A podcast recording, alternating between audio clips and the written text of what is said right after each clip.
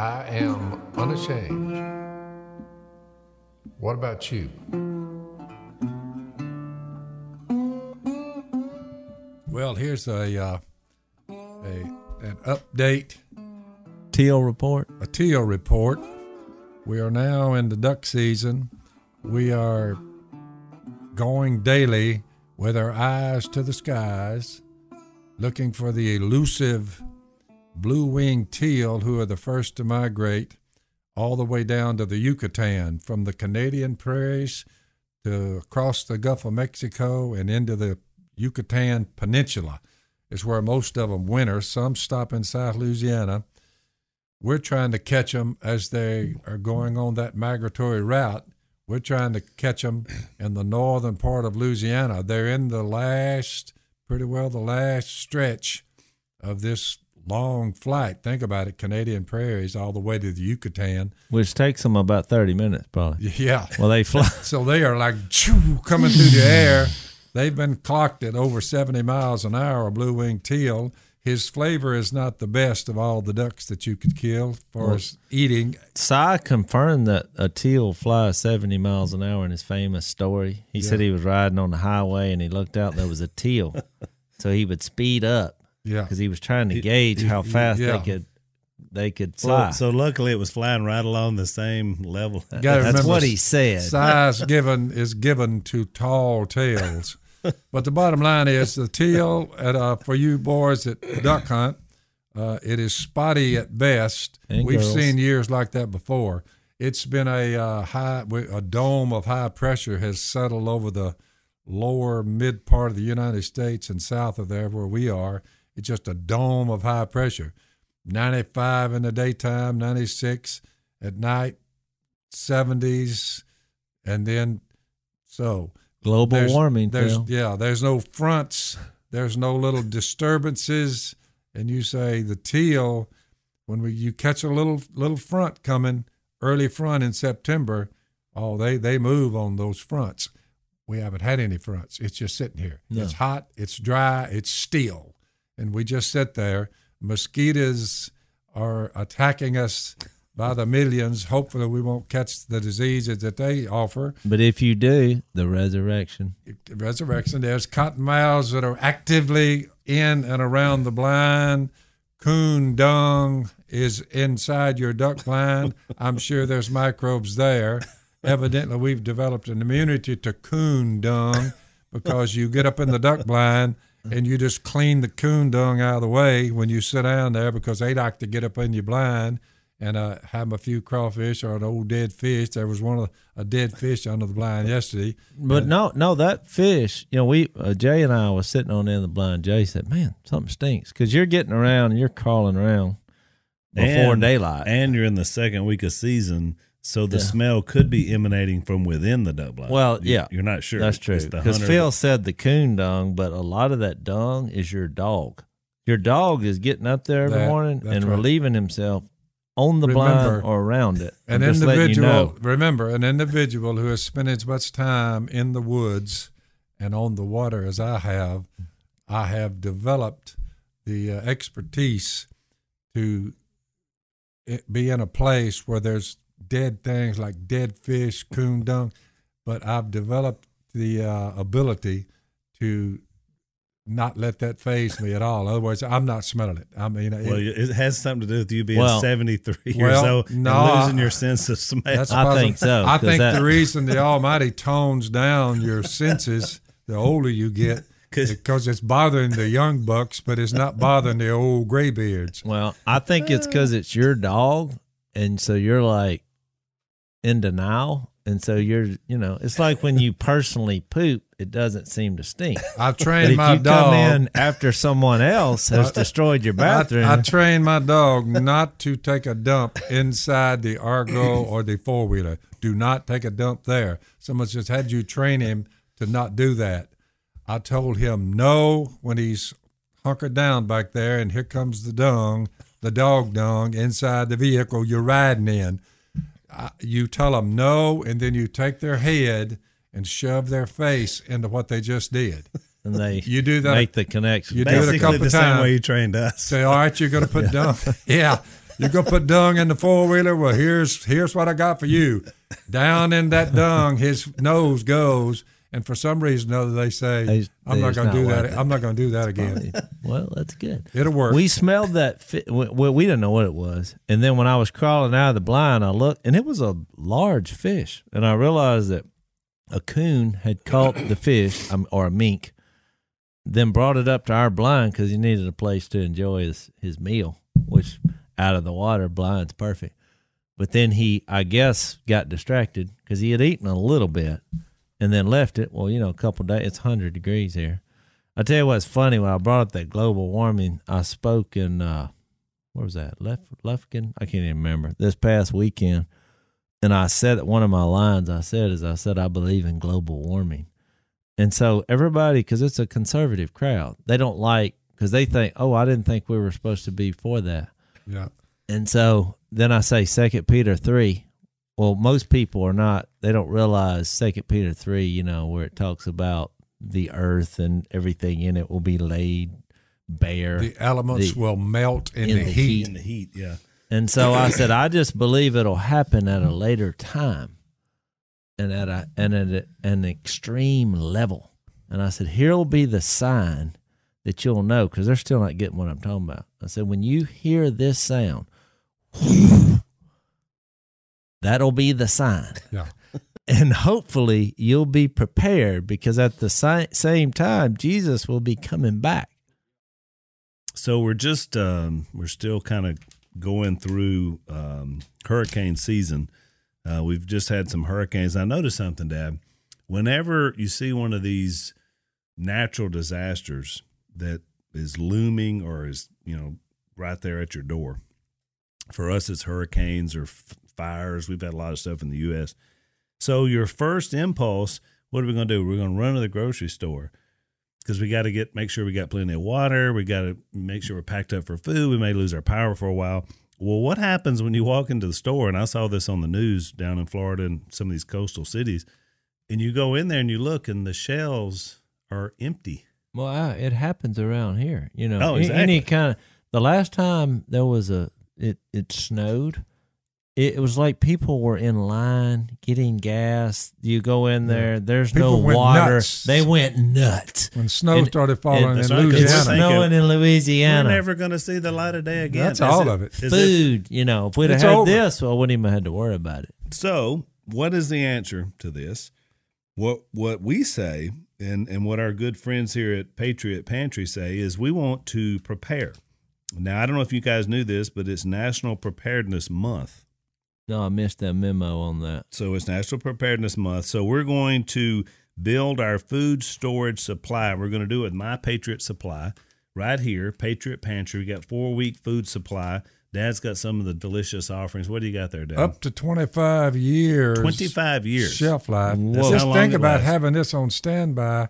That that that could bring you through. Because you know, especially out here where you are, Desk, it's not easy to get to the grocery store anyway. Plus, look at the menu: cheesy broccoli and rice soup. There you well, go. you know, you're like, boy, boy, if you know, if you were just living off the wild without this, but if you had this in there to kind of as sides to go with your meal, or Let's face it, we've kill had- you a squirrel or two, or a few ducks, or whatever you we've been eat. in the duck line just eating straight duck, you know, on the grill, and it's Sure. delicious and all that. But it'd be nice to have a little bit of this on. For sides. right? Yeah, Yeah. exactly.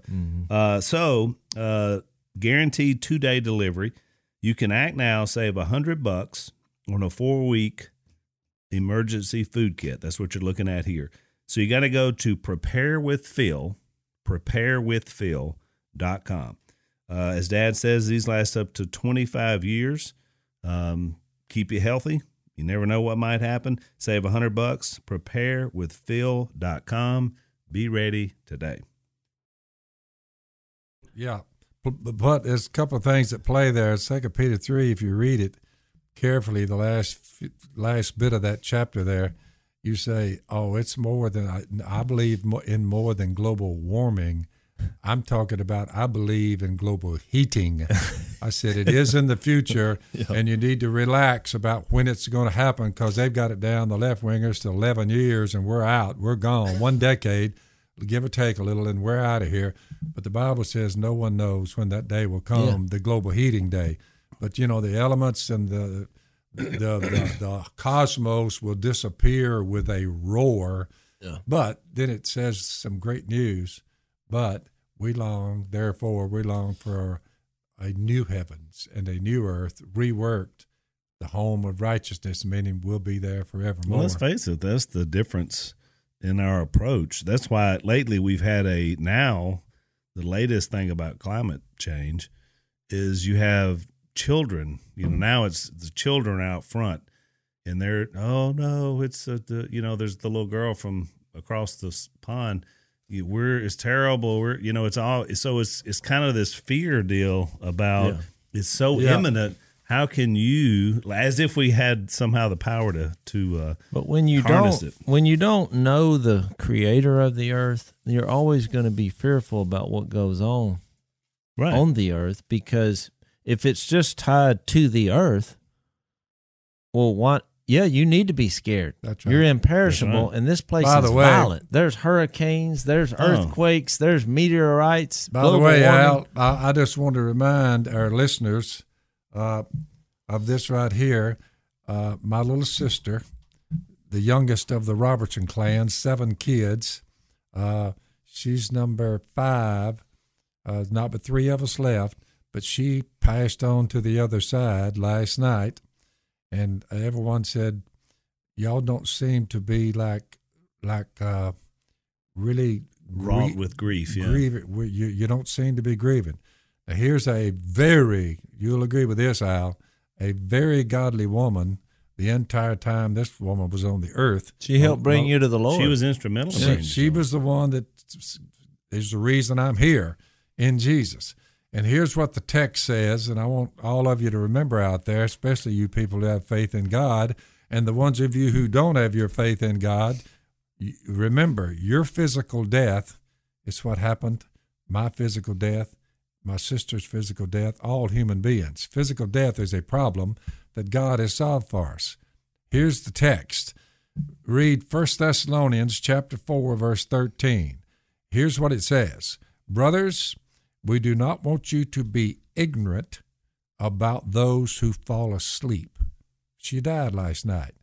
I'm told by the apostle Paul speaking on behalf of the spirit of God that we we should not be ignorant about physical death. Or it says to grieve like the rest of men distraught what's happened i've lost her we didn't lose my little sister we didn't lose her. She just went on to be at home with god. Her soul and spirit are intact. She's alive but her body has died. And she really uh, had a horrible uh, disease that led to that. So watch. You don't want to be ignorant about those who fall asleep or to grieve like the rest of men. Here's a key phrase who have no hope. Because of the resurrection of Jesus, we're sitting on this earth. The only hope we can hang on to, the only one, came through one person when Jesus became flesh 2019 years ago. He dies on a cross for our sins. That problem solved. Three days later, he solved our physical death problem. So we don't want you to grieve about people when they fall asleep uh, or be ignorant. We believe, listen to this, that Jesus died and rose again. And that's exactly what I just got through explaining. Here's the good news again. And so we believe that God will bring with Jesus those who have fallen asleep in him. You say, well, if her body's down here on planet Earth and we're going to put her in the ground, but she is with God, and when Jesus returns, well, he's bringing something. He's how could he be Yeah. bring, how could he be uh will bring with Jesus those who have fallen asleep in him. You say, Good night, she's still alive. Her spirit, her soul's alive. Yeah. Her body's in the cemetery, and Jesus is coming back one day even to get that, reclaim that for her. According to the Lord's own word, I'm in First Thessalonians four thirteen and following. We tell you that we who are still alive, what if you're alive when Jesus comes back? Who are left to the coming of the Lord will certainly not precede those who have fallen asleep. God's going to take care of them before he takes care of us if we're alive when he comes back. Say he comes back today in the next five But minutes. we all go together. You bet you. For the Lord himself will come down from heaven. Here's the good news. With a loud command, with the voice of the archangel and the trumpet call of God. Are y'all listening? And the dead in Christ, which includes my little sister, will rise first. The bodies will start coming out of the cemeteries to meet their souls and spirits. Glorified bodies standing on the earth. My little sister will be one of them. And if Jesus doesn't come before I pass on to the other side, I will be in that group.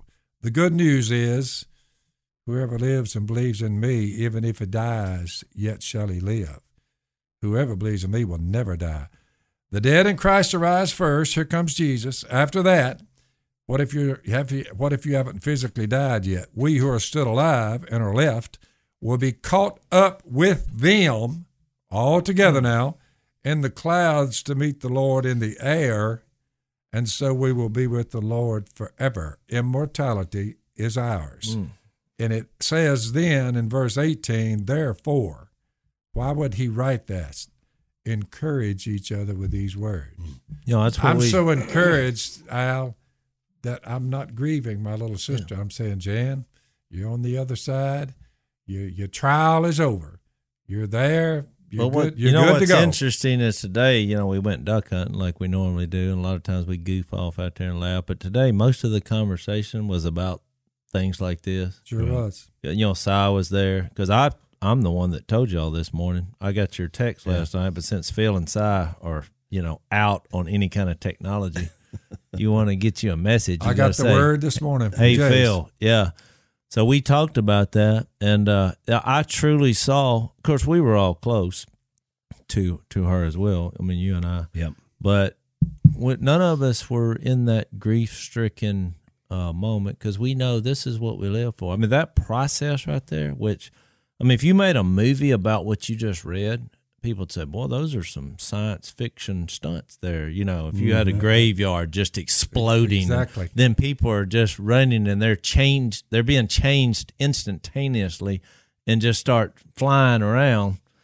It's a boy, but to us, that's that's a fact. And for all the ones who say, you mean to tell me that's the, the genesis of what y'all believe, and that's why physical death is not something you're afraid of.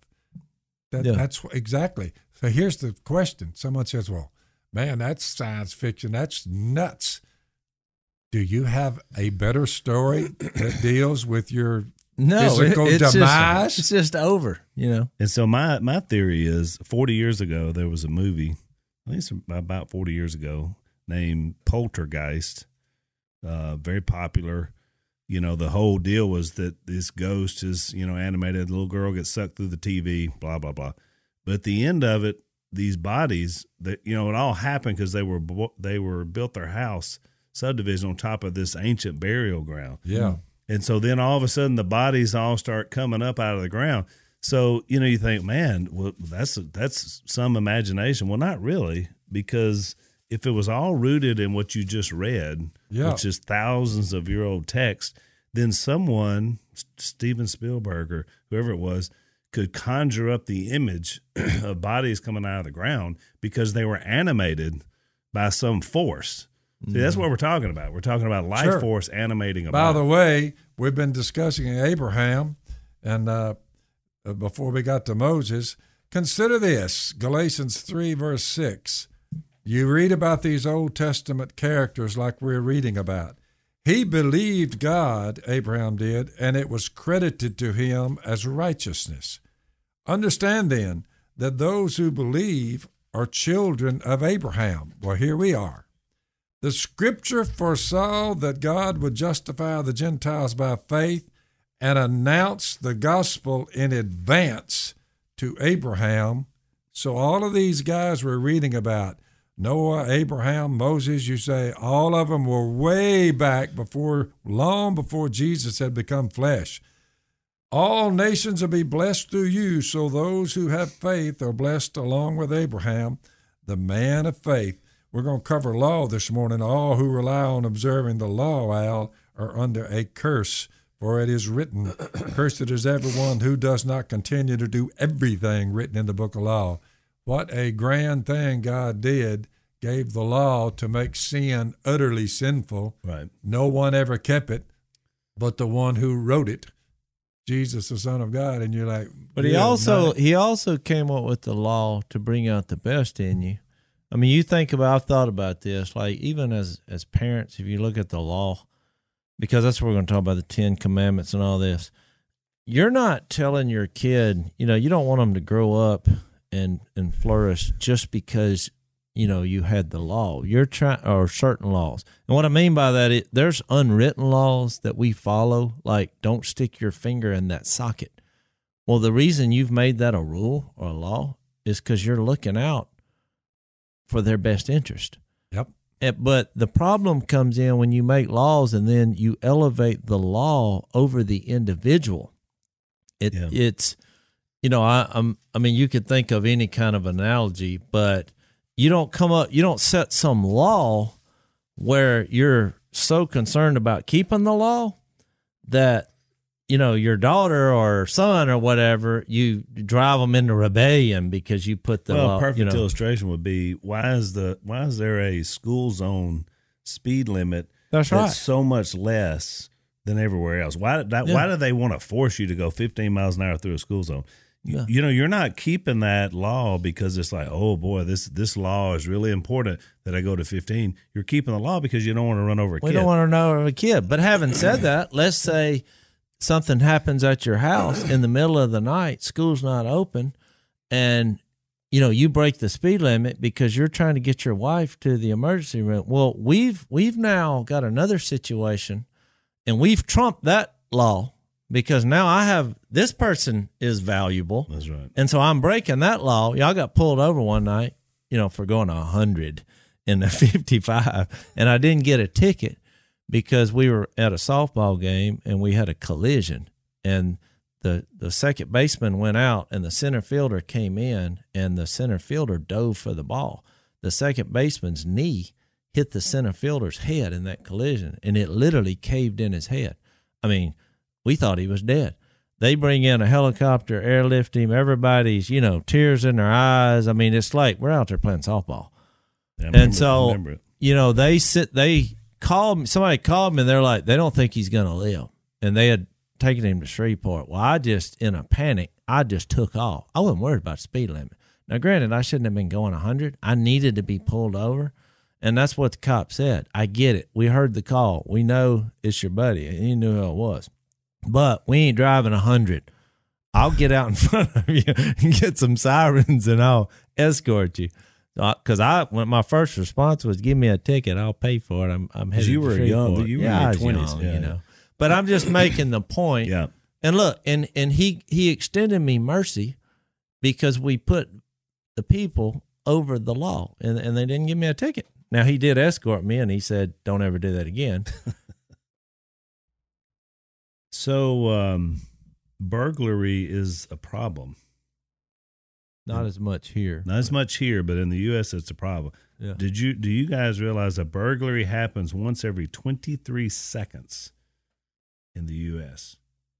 Didn't So we just had a burger, and every 23 seconds, that's how often uh, homes and cars are being um, broken into. Two million burglaries are reported a year every year in the U.S. 83% of burglars admitted that they specifically look to see if there's an alarm. Did you know that? Well, they need to listen to our podcast. At, at my house, Do not steal. At my house, Al, I am the alarm. Well, exactly. So I was thinking about with us, I don't know that I've ever had my home broken into, but I I, do have. have an alarm system. I have the on Christmas Eve. really? Yeah, and look, here was the funny part. My door was actually unlocked, and they just the most the most expensive thing on the whole caper because back then I had nothing.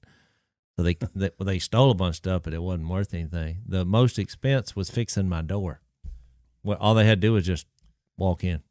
So what you needed, Jase, was you needed SimpliSafe. Our, our buddies oh. at SimpliSafe, they protect every door, every window, 24 hour professional monitoring because they look for this. They look for if you don't they don't see the sign that your house is monitored. Is there a camera here looking? Cameras are These there? are cameras. Okay. Absolutely. In our way- society, that's the best defense now. If you get right. somebody on camera, they're done. That's it's as exactly good as. DNA. So um, they have the SimpliSafe has the best video verification technology. Just what you're saying, because Yeah. you got to have a clear look at these guys, and Yeah. if they see it, then they're probably going to move on to the next house. What's amazing is only one in five homes in America has a security system or has any kind of Yeah. camera system. So, which is why there's so many burglaries. And look, we know why.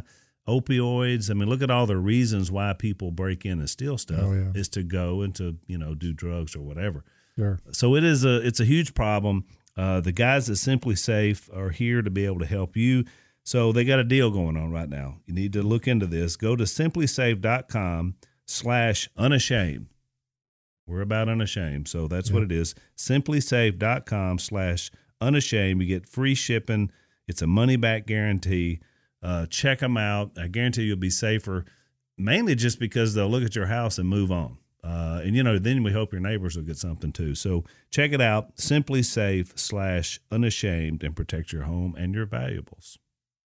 By the way, leading into the law of Moses being given, what shall we say then? We're, we're back on Abraham again. What shall we say that Abraham, our forefather, discovered in this matter, law of works or faith? If in fact Abraham was justified by works, he had something to boast about. Kept all the commands, never violated one of them, but not before God. What does the scripture say? This is a way better system, ladies and gentlemen. Abraham believed God, and it was credited to him as righteousness. When a man works, his wages are not credited to him as a gift, but as an obligation. However, listen to this. This is one of the greatest reads in the Bible. I'm in Romans chapter 4, 1 and following. However, to the man who does not work, but trusts God, who justifies the wicked, which we all are, his faith is credited as righteousness. David says the same thing when he speaks of the blessedness, another one of our fathers, of the man to whom God credits righteousness apart from works. Then he says this Blessed are they whose transgressions are forgiven because they believe God, whose sins are covered because they believed God. Blessed is the man whose sin the Lord will never count against him. You just are not going to. All who rely on observing the law, Al, are in fact under a curse. Well, what's Grace is a wonderful thing, boys. Yeah. What's difficult about what we're doing is we're trying to go through the Bible, and most of the times when you're studying a book, you go from the beginning to the end. But in this case, this is actually a letter wrapped around in history, Right. and you have this that reveals the answer to basically all our problems That's it. right in the middle of the book. Yep. and his name is Jesus because he was the image of the invisible God. He was full. I think of that verse when you were reading that in John 1 where it said, The law came through Moses, and then it says, Grace and truth came through Jesus. Yep. So if you started reading at the beginning of the book, you get to Exodus and you start reading about the Ten Commandments. Not just that, how many laws were there? 660 or right. Several. you have all these laws which which you can't it one you were right it shows that we're sinful but it was also intended for the the betterment of their society Right. you know it was like like like i made that illustration with your kids but what we have to do is we immediately go to the new testament because we're like well we're not under the law i mean you you just read all who rely on the law are under a curse if Yep. you, if james 2.10 says if you break one you're guilty of breaking all of it Yep. and so it's kind of depressing. But you see so many churches in our society today. I'm not talking about the world. I mean churches who take that law and the keeping of it and even rules that are not they make they make them into laws that are not even biblical in my opinion. And then all of a sudden they wonder why they're miserable and they miss the point which was Jesus is full of grace and truth. So actually what we're doing here is we're reading the Bible from we, we go to the middle, which is where Jesus, and then you go back and then you go forward. But when we're in the Old Testament in Exodus, we're actually looking forward That's right. every episode because if you just leave it that we're under the law, well, none of us are going to make it. Plus, you're establishing context of what happened, and that's important because you think about where we are today. Look, at the- look at the U.S. We're we're not even quite 300 years from the beginning process, and and look now at, at what we're going through by the misunderstanding of the original framers You are correct. without understanding context of why things were said and done. You think about our Bill of Rights, you think about those First Amendments, the reason why those were so precious. But now you come along, we're not even 300 years, and everybody's like, "Uh, who cares about that? Let- let- We're not, we're not going to remember any of this. Well, then you get into the sort of behavior you're seeing. So you look at the Bible, and now that's times 10 Mm-hmm. you're talking about thousands of years of history. and so when Jesus comes along, just like you said, that he made a point in his whole ministry.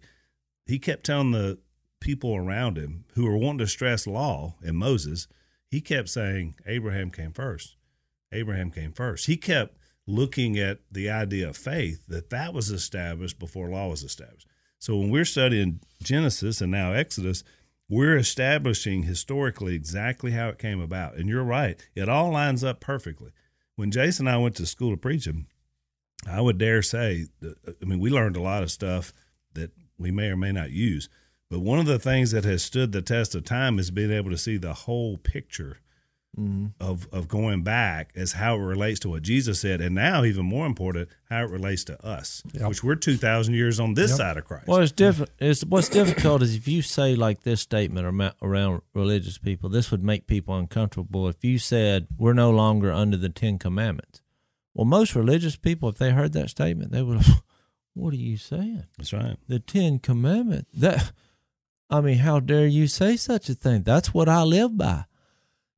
Well, they don't. They're not realizing how when Jesus came, He redeemed us from having to be under that code where we had to keep, let's just say, the Ten Commandments. But I'll give you another ten There were a lot more. just for fun, you know. And so technically I would be right in saying that, but those principles of the 10 commandments, well they are true. They're good principles mm-hmm. like I said about the kids because here you have God who is ultimately our father and we're his sons and daughters. The 10 commandments, if we put those principles in every fabric of society, it would be a better run society no doubt. but he didn't elevate the commandments above the people. And in fact, he he proved that by sending Jesus to redeem us from having to even keep all of it Yep. through grace. And that's what it comes down to. He wanted you to be motivated by grace, forgiveness, his son on a cross, and to recognize not only did he have to rescue you on a cross, but what he had to rescue you from, which would be sin via the law. Right. And so then we're motivated not because we have to do something, but because we're so awed and thankful by him doing that, being that great God. Well, we want to do what's right. That's right. That's the our difference. thousands of years after the law was given, which we'll look at today, uh, but in the book of Romans, just as the Apostle Paul in Romans 7, he says, Sin seizing the opportunity afforded by the commandment deceived me, and through the commandment put me to death. So then, the law is holy. The Ten Commandments out of the greatest code of laws ever written. Right. The law is holy, nothing wrong with the law, and the commandment is holy, righteous, and good. Well, did that which is good then become death to me? By no means.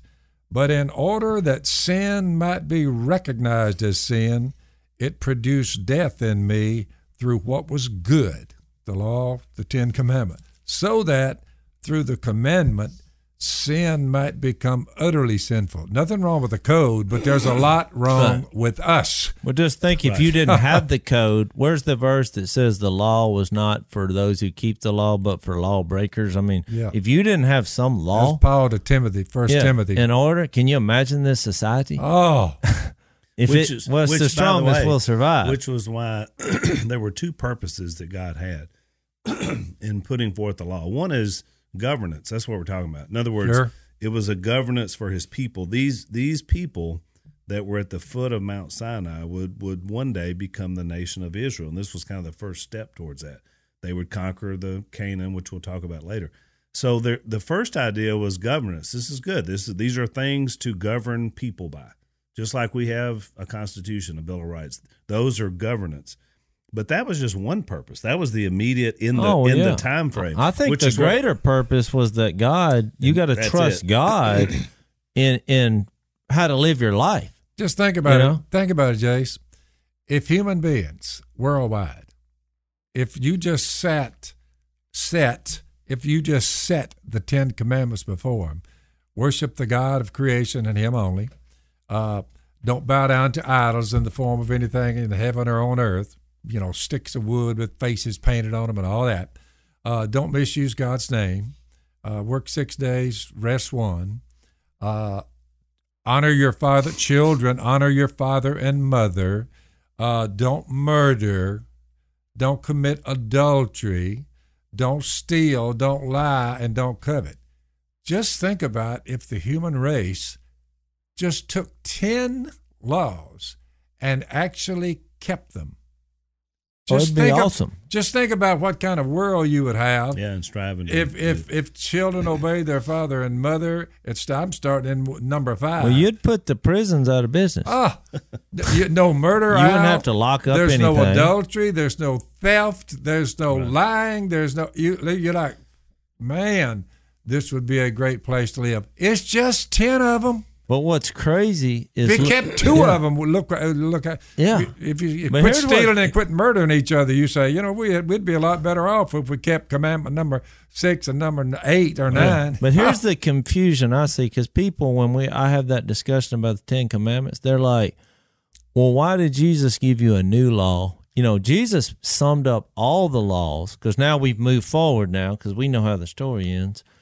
He said, "Why don't you love God with all your heart, soul, mind, and strength?" Well, it wasn't an you know an idea. Love God with all your heart, soul, mind, and strength, and love your neighbor as yourself. Well, the transition that he brought was that written code to the heart that understands God's grace and then just looks at people and all these laws that were written down they just go through that those two it goes through that system well if you loved your neighbor you wouldn't lie you wouldn't steal but it what why people you have- certainly wouldn't murder him. you wouldn't murder him well why people can't see that is because it's the motivation now That's right. you don't feel like you have to. You're now compelled because you understand that God is love, that God is mercy, He is grace, and then that becomes contagious on you. And then you you do the same thing, not because it was written down and you you you're going to have consequences for it, you know, that you just actually think it's just like going back to driving through the school school zone.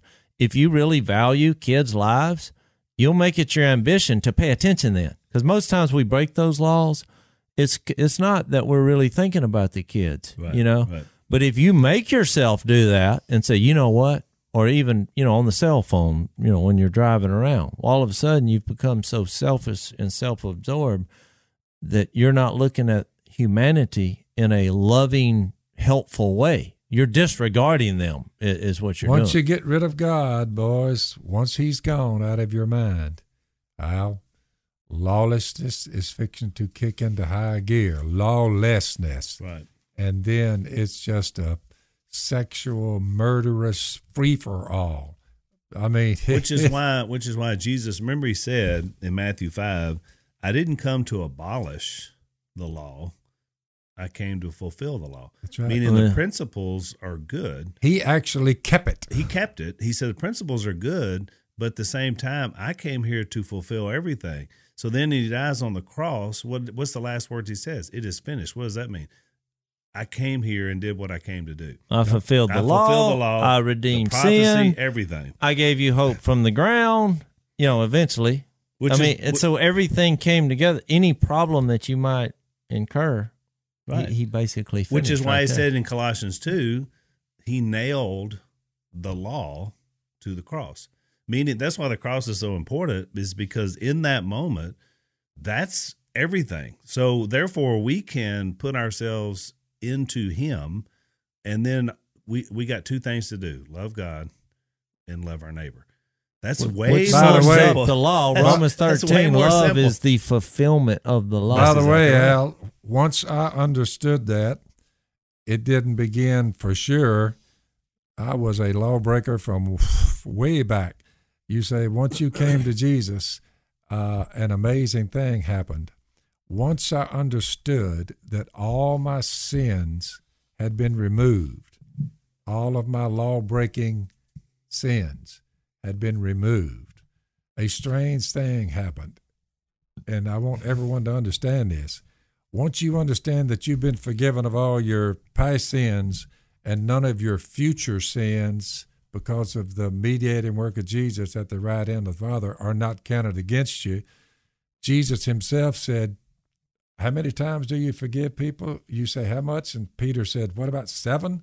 He said, 70 times seven. That's the one who is removing our sins. Once a person understands that, Al, Right. the sins of a man begin to dry up Yes, one right. after But the here's other. what we do. Look, here's what we do on that point. That somebody in in a religious church will say, "Okay, you got seventy times seven. That's your number." When in actuality, his point was it's infinity. That's That's right. right. he God he doesn't just decide it. He is love. He is forgiveness. He he it, it's it's into oblivion. There is no number. But I'm saying as human beings, we want to know exactly how many times. Well, remember the context of what you're saying, because Peter said, "How many times do I forgive?" Up to seven times. So Yeah. Peter was putting a number. That's why when Judge Kavanaugh was on the hot seat and they were looking back in the, his high school yearbook, his annual, and they were trying to see a little phrase where he wrote, looks like they were getting drunk. I mean, they were sifting through his life all the way back to high school, trying to figure out one place that Kavanaugh had stumbled in his past life. Now, just think about a bunch of human beings looking for one mistake, and if we find a mistake, we're not. And you gonna, will. and you will. You will. We're not going to entertain the thought of forgiving you. We're saying you are out and cannot serve as as a Supreme Court justice because you made a mistake. We found it right here. You were 16 years old and you were getting drunk and messing with the chicks. So you we got to bring you down. Al, Well, think that's about a, it. That's Phil. a tough, tough, tough. There's only standard. two. There's two excuses from the world on why, or or you know what they persecute Christians on, and they always come up with the same thing.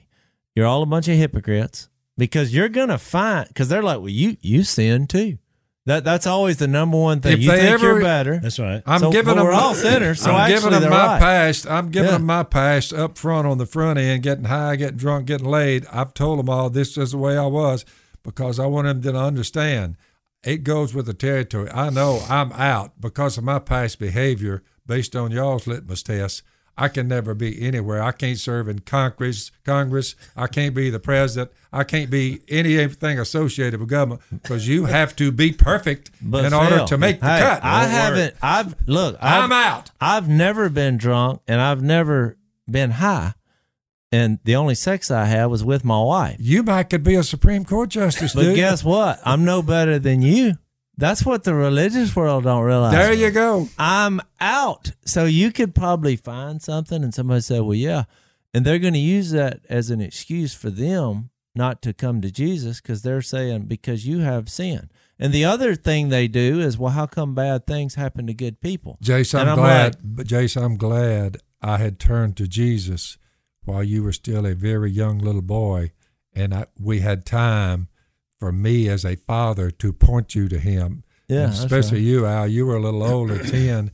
Well, almost that. Maybe that's why you turned out to be the prodigal Well, son. yeah, I watched mainly your past. It really wasn't the encouragement after that. I just had seen your past and thought, that's dumb. I'm not Yeah. doing But that. Jase, when they found that that girl in middle school that you cold cocked that time, that Yep. would knock you out. So That's you're, you're you're not a part of the. You I struck did. a woman. You I- struck I- a woman. Not only did I strike her, I KO'd her. but I want to tell this story. Why did you knock the woman out? Look, I'm saying that. y'all are saying woman. We're in the like fifth grade. Yeah, So, well. first of all, she wasn't a woman. Fourth or fifth grade. You were you any He's was any kind out. of No sexual Supreme Court any for you. sexual innuendo here? Phil, Uh, fourth or fifth grade. I couldn't. hey, these No, days you was- never know. No. So what happened? Why'd Here's you what hit her? happened. She was the best looking girl in school, and I liked her. And uh, I thought she liked me, and you know I wasn't sure, but she kind of made fun of me in front of some people, and an argument ensued. What I didn't know was she was like that was her way of saying I like you, but I thought bad idea. So I started making fun of her. You didn't understand Right. females at that time. No, I didn't. I was in the fourth grade. Yeah. We're So- getting younger as the story Look, so she bum rushes me because I, I made a joke in class. The teacher stepped out of the class and I made a joke, and the whole class laughed. She gets up out of her chair and just bum rushes me, and she starts swinging at me. And so I just put up my hands because I thought I'm not going to hit a girl. But she started swinging harder and harder, you know, and just as a reflex, I just gave a short, quick jab to the chin. And she literally just just er- the life went out of her and she fell to the floor and I thought, "Oh my goodness. I'm in trouble." So none of us like the thought of losing our hair. I don't know if you sit around and worry about that, Dad. Most people, you know, you kind of got the bandana. I wear hats uh, as a way to sort of. I got a little ball spot that's coming Do up you? right here, in the yeah, yeah, yeah. It's it's been coming on for I've for never had a problem growing hair. yeah, and not just you know this is hair, hair, not not beards. I got a pretty good head Right. of hair for for a 73 year old. I think most people this is an issue though. Oh, it's a big issue. Um, you look out there, you see, you know, trying to figure out what the hair loss is. So apparently, uh, the FDA has said that there's a there's a DHT, which is sort of a hormone that you have in your body, and so you start to to lose that. You start to lose the hair that goes along with it. So the FDA has come up with a couple of hair treatments, but they're very expensive. So we've got some friends called Keeps because you know we like to keep our hair, uh, and so they've come up with a generic version of these two approved hair products. So they're ninety percent effective, uh, and they're going to save you a lot of money, which is very important. So the Robertsons and Unashamed are all about keeping your hair. We've been blessed for the most part. I'm probably losing more than anybody at this point. Uh, so we want you to uh, check this out. Go to Keeps, keeps.com slash Phil. Uh, you're going to get an online doctor consult with your first month of hair treatment free. Yeah. So if it's starting to go, now if you're already bald, you know, uh, it's probably not going to work. So it's just in that early stages of you're losing it, but you want to keep it and you want to hang on the to it. benefits of it is it's great camouflage when you're hunting. True. The more hair you have, the more camouflage. And I mean, you look at somebody like Phil, nobody's going to ever try to mug him.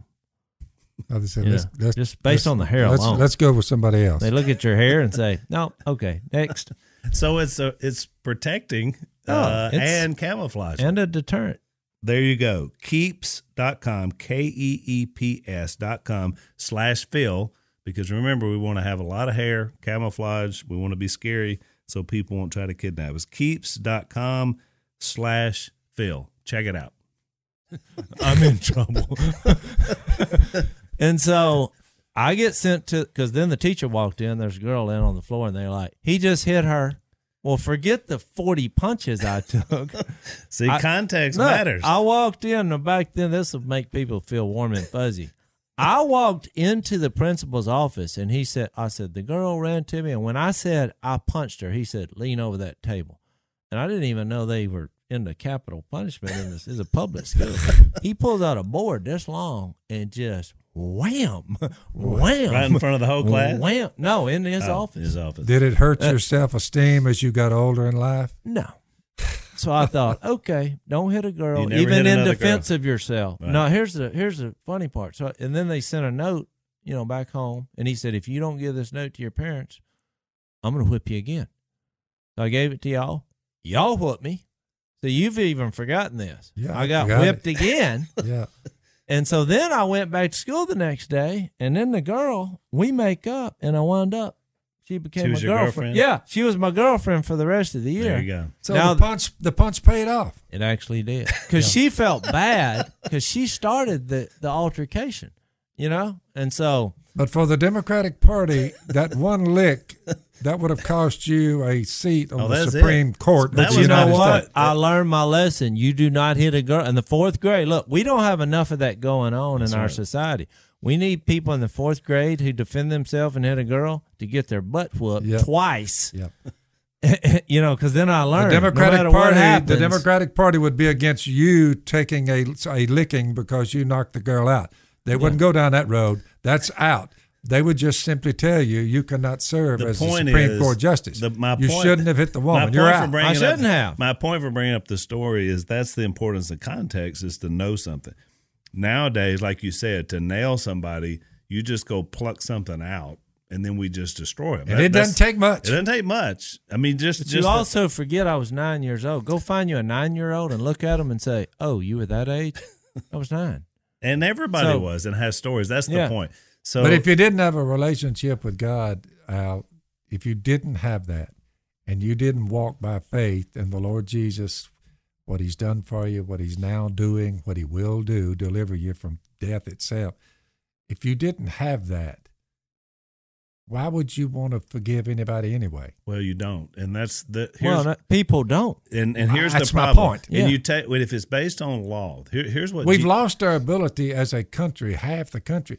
They can't forgive, Al. No, and that that was Jesus' point in his day. You remember he kept arguing with the Pharisees because he'd say, "You don't even know what you're talking about." He's telling these people who are experts in the law. That's what they claim I mean, to be. top of the But then what happened was, as we're seeing in our society today, you can take the law and twist it into whatever you want to. oh yeah, And Jesus dealt with it then. That's why grace is more important. And remember the context of what we're talking about. The child, these Hebrews were at the base of this mountain uh, in, in Exodus. And you know, God in his infinite wisdom, he he put on quite the show. The cloud comes down, Moses is gone for 40 days. They don't know what's going on. and and fire and smoke. Fire and smoke and lightnings. And here's what he told him. He said, You don't even touch the mountain. Yeah, You put one foot on the mountain, I'll strike you dead. So he created an atmosphere of fear when he brought forth the law. And we find out when we go forward, like as you were your point earlier, Jase, you come forward and you read what the Hebrew writer says about it in Hebrews 12, and he makes that comparison. He says, You have not come to a mountain that can be touched and that is burning with fire and darkness and glue. He, he paints mm-hmm. that whole picture. He said, You haven't come to that mountain. You've come to a different mountain when he's comparing to Jesus. And then he, he says, You've come to Mount Zion. He describes what that's the like. first one was motivated by fear. Fear. Law and Jesus, the grace of God, is motivated by love. Watch. When the people saw the thunder, Exodus twenty eighteen, and lightning, and heard the trumpet, and saw the mountain in smoke, they trembled with fear. They stayed at a distance, which makes sense, and said to Moses, Speak to us yourself, and we'll listen, but do not have God speak to us, or we will die. We, we, we, I didn't want to hear his voice. like a thunder coming off of that thing. Moses said to the people, Don't be afraid. God has come to test you so that the fear of God, this is the giving of the law out, will be with you to keep you from sinning. right. And that held for about 1,500 years before Jesus finally came and fulfilled the law Right. and saved us by grace, saying it's I think we've uh, made the point when he said, in you know, in Galatians where you started, where he said, "Now that faith has come, we faith in Jesus, we Yeah. are no longer under the supervision of the law." Right. And then it says, "For all of us who are baptized into Thank Christ, God have for that. clothed ourselves." And, and the Colossians two says the same thing. He Oh, yeah. canceled the written code, Oh, yeah. nailing it to the cross. Oh, yeah. And it, by the way, it brings up baptism there. It's like everything coming together. You have Christ, you have you surrendering to Him, and then you now are no longer under the law. But I Googled this, and, and we can end here because this is kind of comical. But what people do in the religious world is they can't help it. They try to do it themselves, number one. So, you know, how many laws have I kept? If I keep most of them, I'll probably be all right. And then they get to that church building, and not only do they have a law based system, they make laws about what happens in the church building. And look, I Googled uh, you know, church laws, bizarre church laws, because I just want to see if I was right. I'm gonna just give y'all a few of them. But in Delaware, you can't whisper in church; it's against the law. No whispering. No whispering. And look, this is not like past law. This is on the books. They could call nine one one. We got a whisperer in here, and they take him take him down. So Look. so if you can't whisper, but you can talk loudly, you can you can speak normal or I'm just giving you the laws. in Massachusetts, it is against the law to eat peanuts in church. Any any church building against the law. no peanuts. No, somebody wrote that up. In Mississippi, a private citizen may arrest anyone who dis- disturbs a church service. It's a law. You, if somebody's disturbing as a private citizen, you can make a what? What is it? Uh, Citizens arrest. yeah. Uh, in Nebraska, it is illegal to sneeze or belch during a church service. In New York, New York City, it is illegal to break wind if in church if it is deemed to be done with the intention of causing a disturbance.